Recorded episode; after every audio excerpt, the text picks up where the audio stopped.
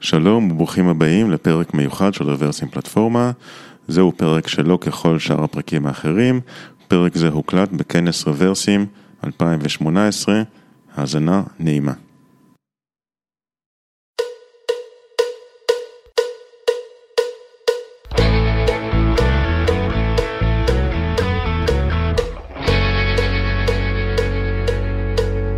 לא רק מחשבים קוראים ומאבדים קוד. גם אנחנו, כולנו, המון, תכלס, רוב הזמן. אפילו אנקל בוב אומר ש-The ratio of time spent reading versus writing is well over 10-1. We are constantly reading old code as the part of the effort to write new code. הבעיה היא שהרבה מהזמן אתם נראים ככה.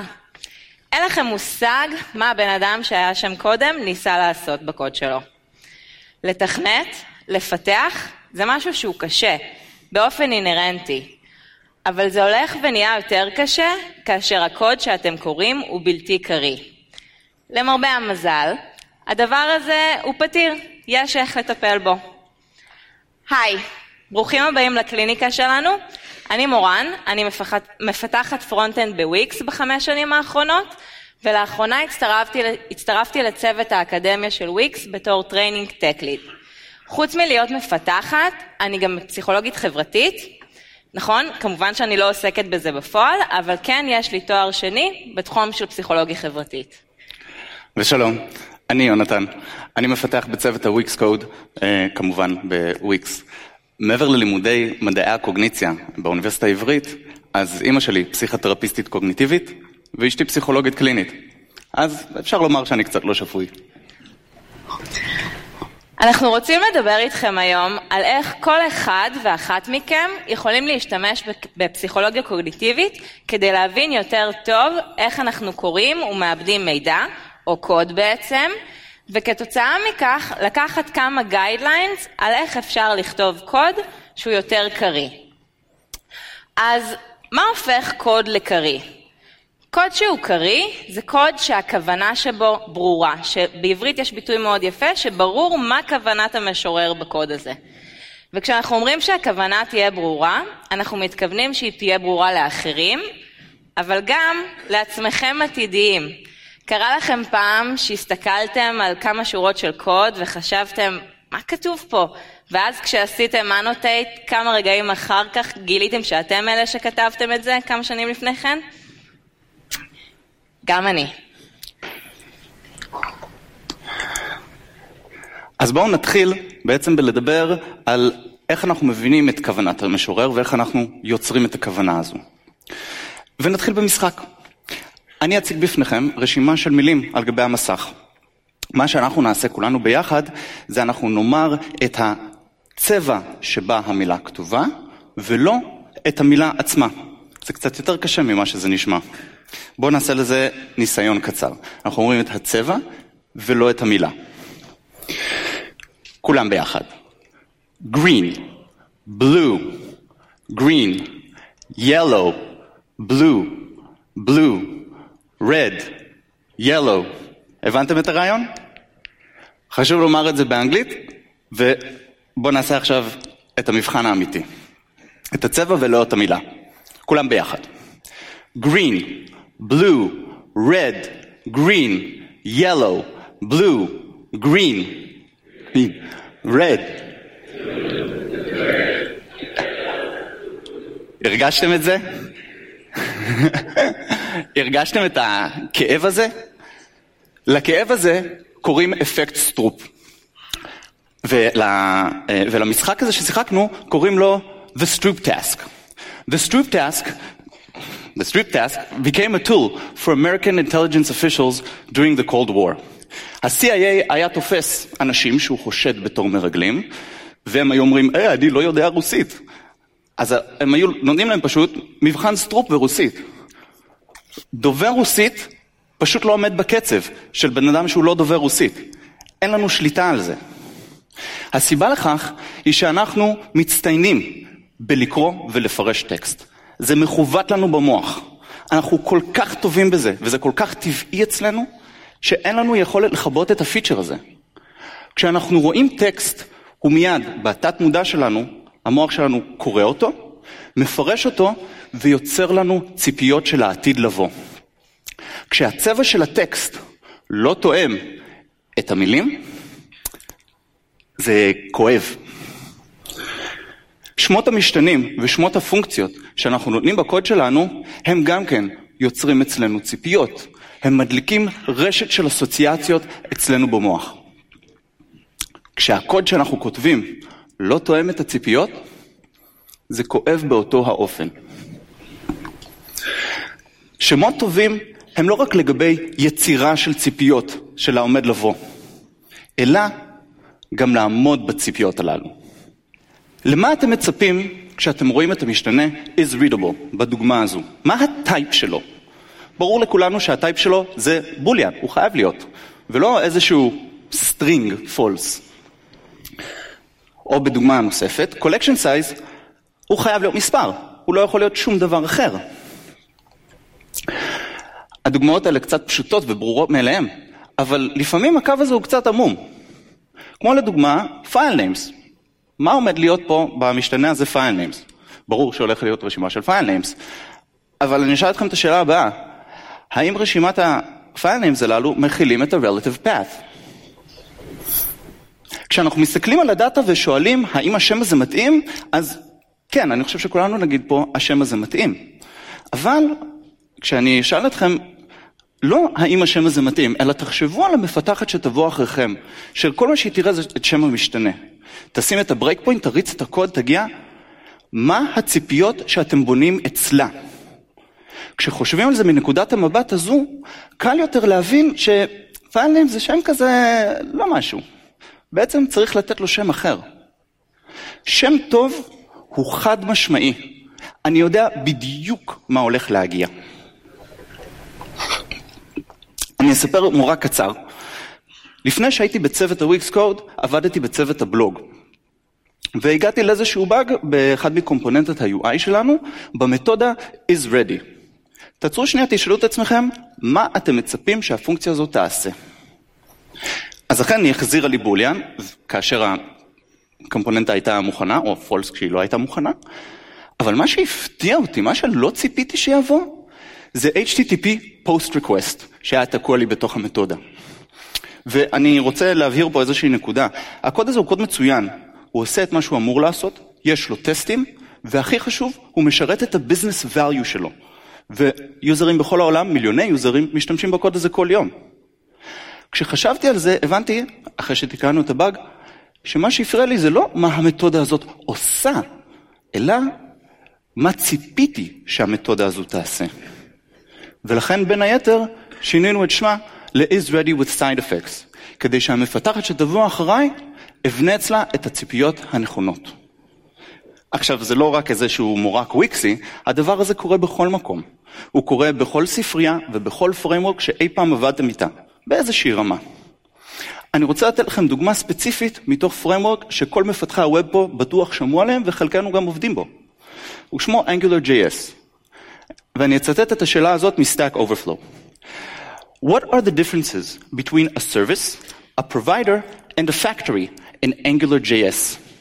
אני בעצמי בעברי פיתחתי ב-AngularJS והגעתי לשאלה הזאת כי למי שלא יודע, service, provider ו-factory עושים דברים מאוד דומים. אבל הציפיות שנבנו לי בראש לא עזרו לי, השמות האלו לא עזרו לי להבין מה ההבדל ביניהם.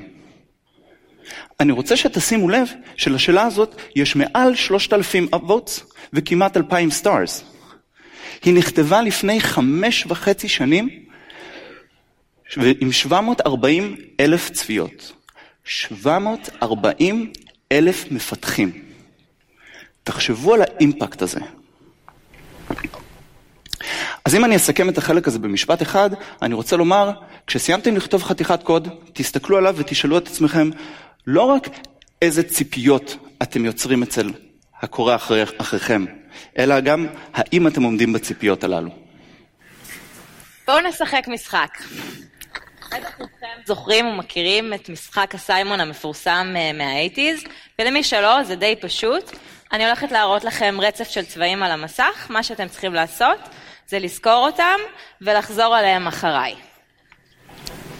Red, green, yellow, blue. אוקיי, בואו נעלה קצת את הרמה. Red, green, yellow, blue. green, blue, blue. red. טוב, אני מניחה שכבר התבלבלתם by now. בכל מקרה, זה נכון שבמשחק סיימון האמיתי, הקושי נבנה בהדרגה, מה שעושה את זה בעצם קצת יותר קל לזכור מפה, ובלי טעויות טכניות. אבל עדיין, תסכימו איתי שיש איזשהו גבול עליון למספר הצבעים שאנחנו מסוגלים לזכור.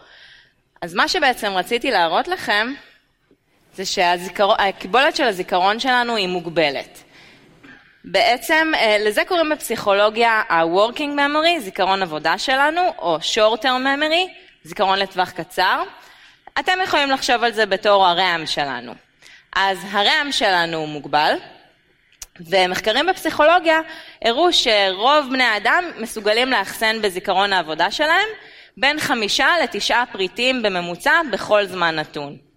לזה נתנו את השם, The Magical Number 7 ± 2. אבל מה אם אנחנו רוצים לזכור יותר? איך אנחנו יכולים לעשות הקינג למגבלות של הזיכרון שלנו? למרבה המזל, יש דרך לעשות את זה, קוראים לזה צ'אנקינג. צ'אנקינג אומר בעצם לקחת חתיכות גדולות של מידע, ולחלק אותם לפיסות, לצ'אנקס, יחידות יותר קטנות ובעלות משמעות. אז בואו נראה איזושהי דוגמה לזה. נניח שבמשחק הסיימון מקודם היה לכם את הרצף הזה של הצבעים, קחו לכם כמה רגעים ותנסו לשנן את כל הרשימה.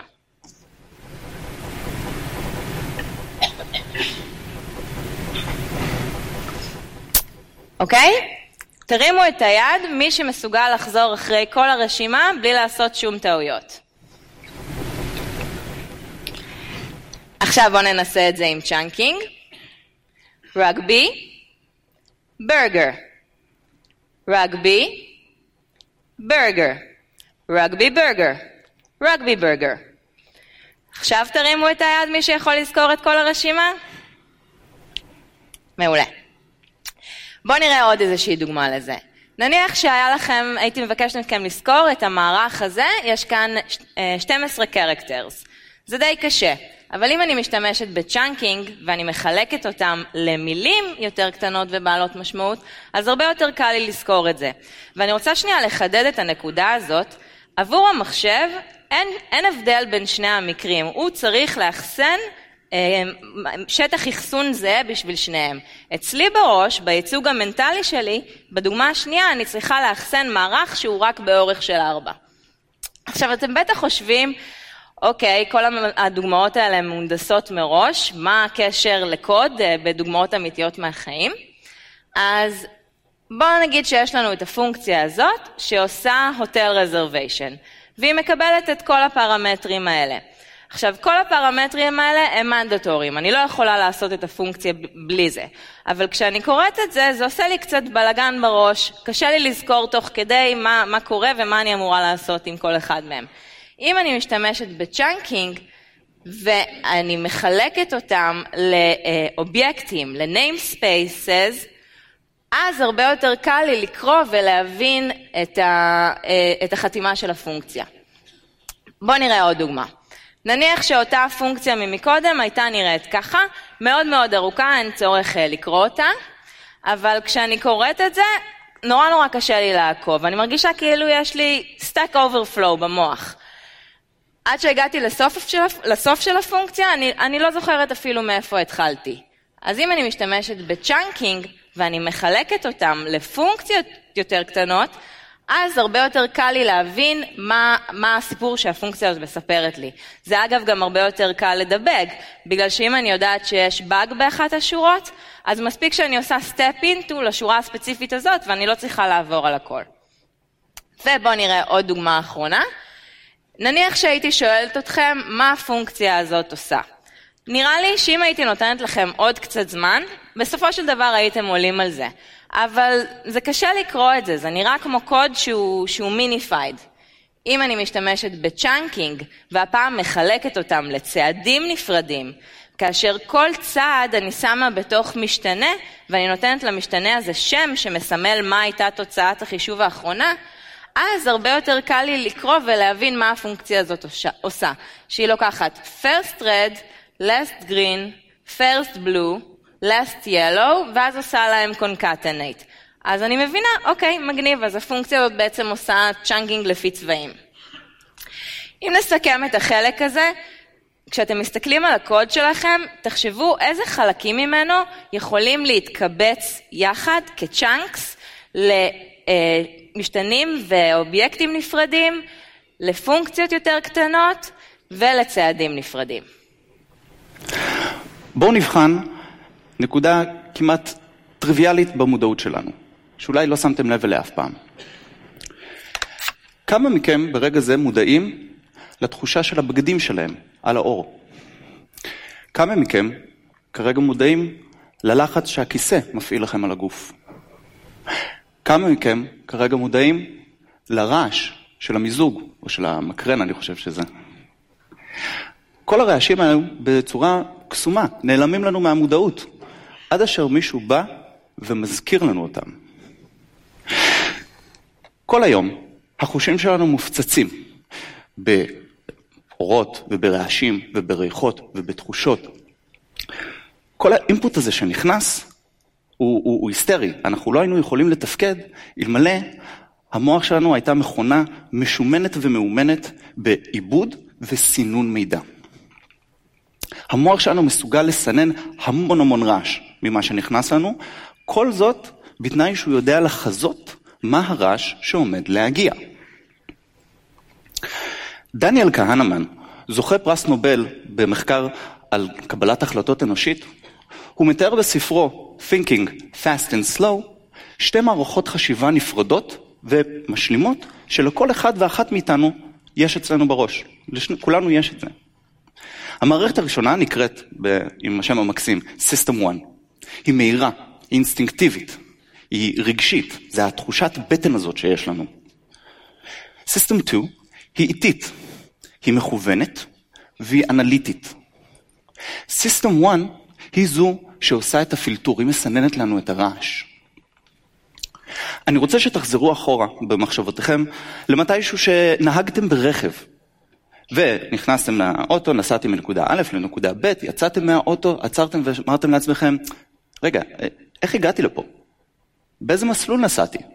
מה קרה לאורך הדרך? קרה לכם פעם? כן. לדבר הזה יש לו שם חמוד בפסיכולוגיה.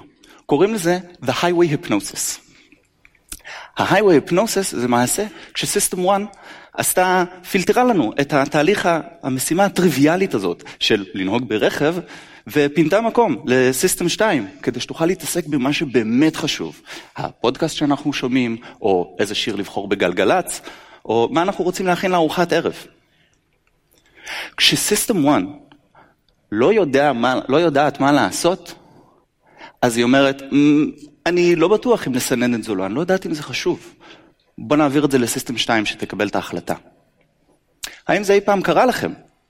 אני בטוח שכן. אם אי פעם הסתכלתם על חתיכת קוד ואמרתם, וואו, רגע, מה קורה פה? מה זה כל השבירות שורה? מה זה הבלגן הזה? זה גרש אחד או שתיים? עם פסיק... זה כואב בעיניים באיזושהי מידה. עכשיו זה ספציפי JavaScript, כן? כל אחד בשפתו, לכל שפה יש את הנישות שלה.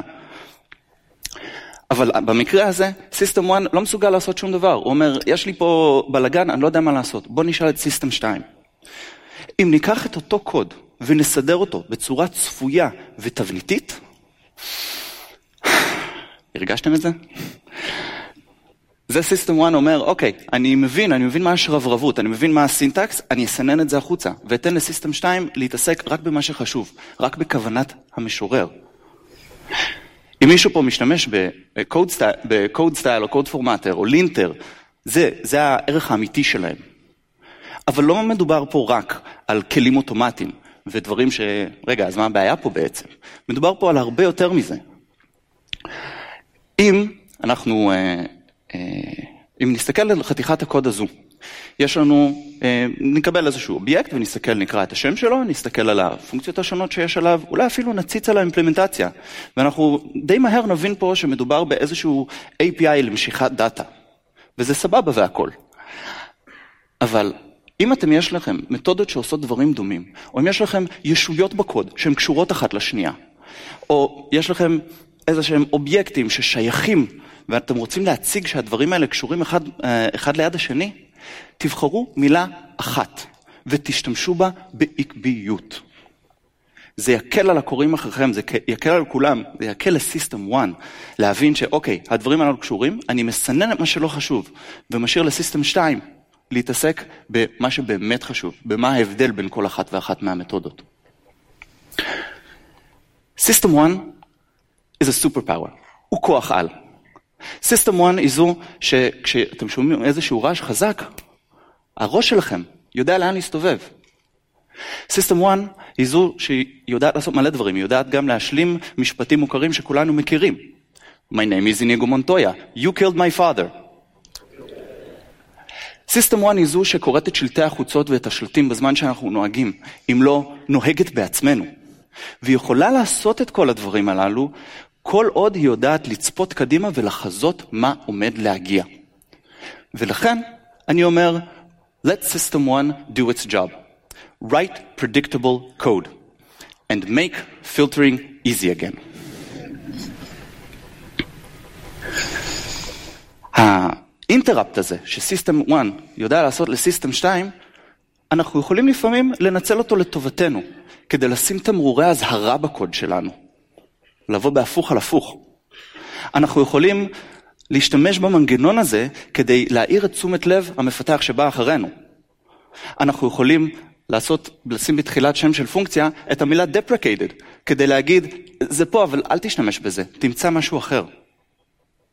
אנחנו יכולים להשתמש בזה בשביל להגיד, כולנו יודעים שפונקציה אמורה לעשות דבר אחד, אבל תיזהרו, הפונקציה הזאת עושה שניים. או בדוגמה שהראיתי לכם מקודם, של אני לא is ready method סטנדרטי, אני עושה דברים נוספים. אז אם לסכם את החלק הזה במשפט אחד, אני רוצה לומר, תכתבו קוד שהוא צפוי, שקל להבין מה עומד לקרות, כדי לאפשר לסיסטם 1 לעשות את עבודתה נאמנה. אז אם אני אסכם פה רגע את מה שאני ומורן דיברנו עד עכשיו, דיברנו על איך לעמוד בציפיות, איך לייצר ציפיות אצל הקוראים שבאים אחרינו ולעמוד בהם. דיברנו על לעשות צ'אנקינג לחלקים שקשורים בקוד בשביל לעזור לספר את הסיפור של הקוד שלנו. ודיברנו על איך לכתוב קוד צפוי כדי לאפשר לסיסטם 1 לסנן החוצה את כל הרעש. אבל יש פה בעיה אחת עיקרית בשלושת הנקודות שדיברנו עליהן. וזה שהם כולם סובייקטיביים. אם כתבתם חתיכת קוד ואתם בטוחים שזה עומד בכל הדברים וזה הקוד הכי מושלם בעולם, יכול להיות שאתם טועים לגמרי.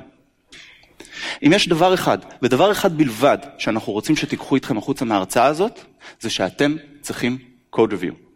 אתה צריך code review, ואתה צריך code review, ואת שם באמצע, את גם צריכה code review. אנחנו כולנו צריכים code review.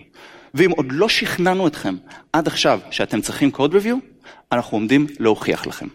יאללה, בואו נשחק משחק. עוד משחק. תרימו את היד כשאתם רואים את הפרצוף של האיש.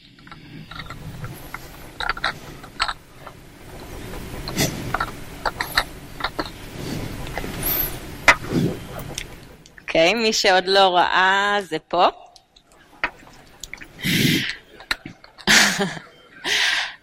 עכשיו כשראיתם אותו, אתם לא יכולים לא לראות אותו. הוא פשוט קופץ לכם החוצה, אתם לא מבינים איך פספסתם את זה מקודם. זה בדיוק אותו דבר עם הקוד שלכם. בגלל שאתם אלה שכתבתם אותו, אתם המשורר, אז הכוונה שלכם ברורה לכם, אתם כתבתם אותו. הבעיה היא שיכול להיות שכל האחרים רואים רק הרמה של פולי קפה. בגלל זה, הדרך היחידה לוודא שהכוונה שלכם באמת הייתה ברורה, זה עם קוד ריוויו. עוד משחק. הפעם זו תחרות. בואו נבדוק כמה אתם טובים. תופתעו לדעת כמה נכשלים בזה.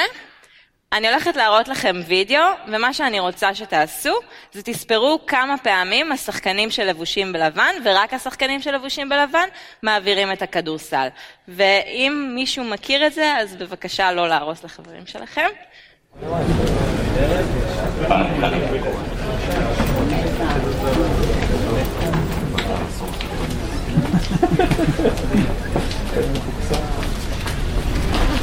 רגע, מה, תבלבלים?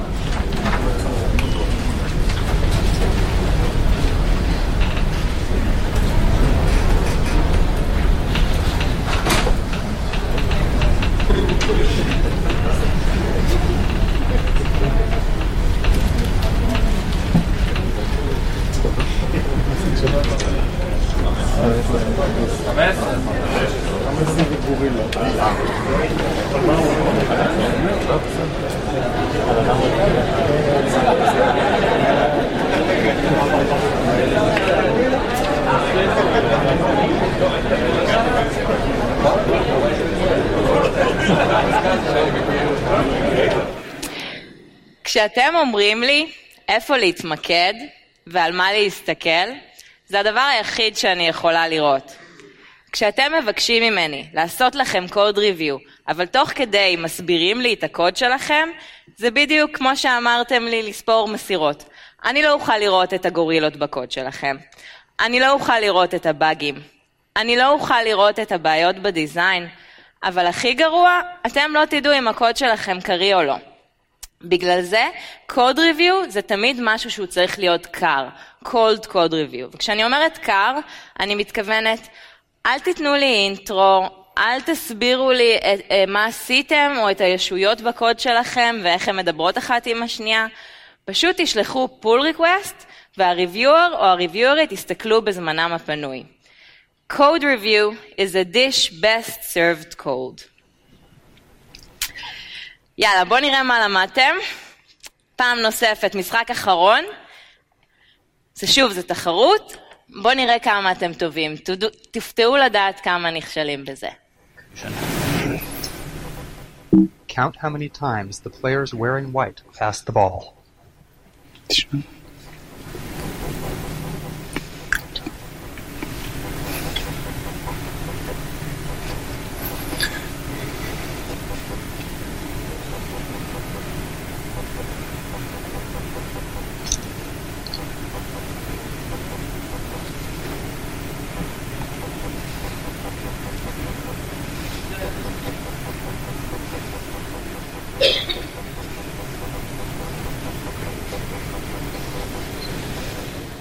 The correct answer is 16 passes.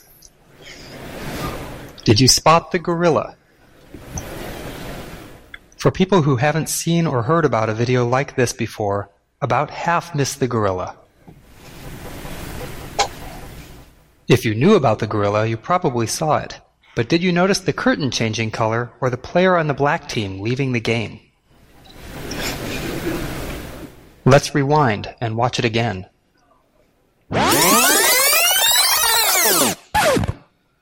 Here comes the gorilla, and there goes a player, and the curtain is changing from red to gold.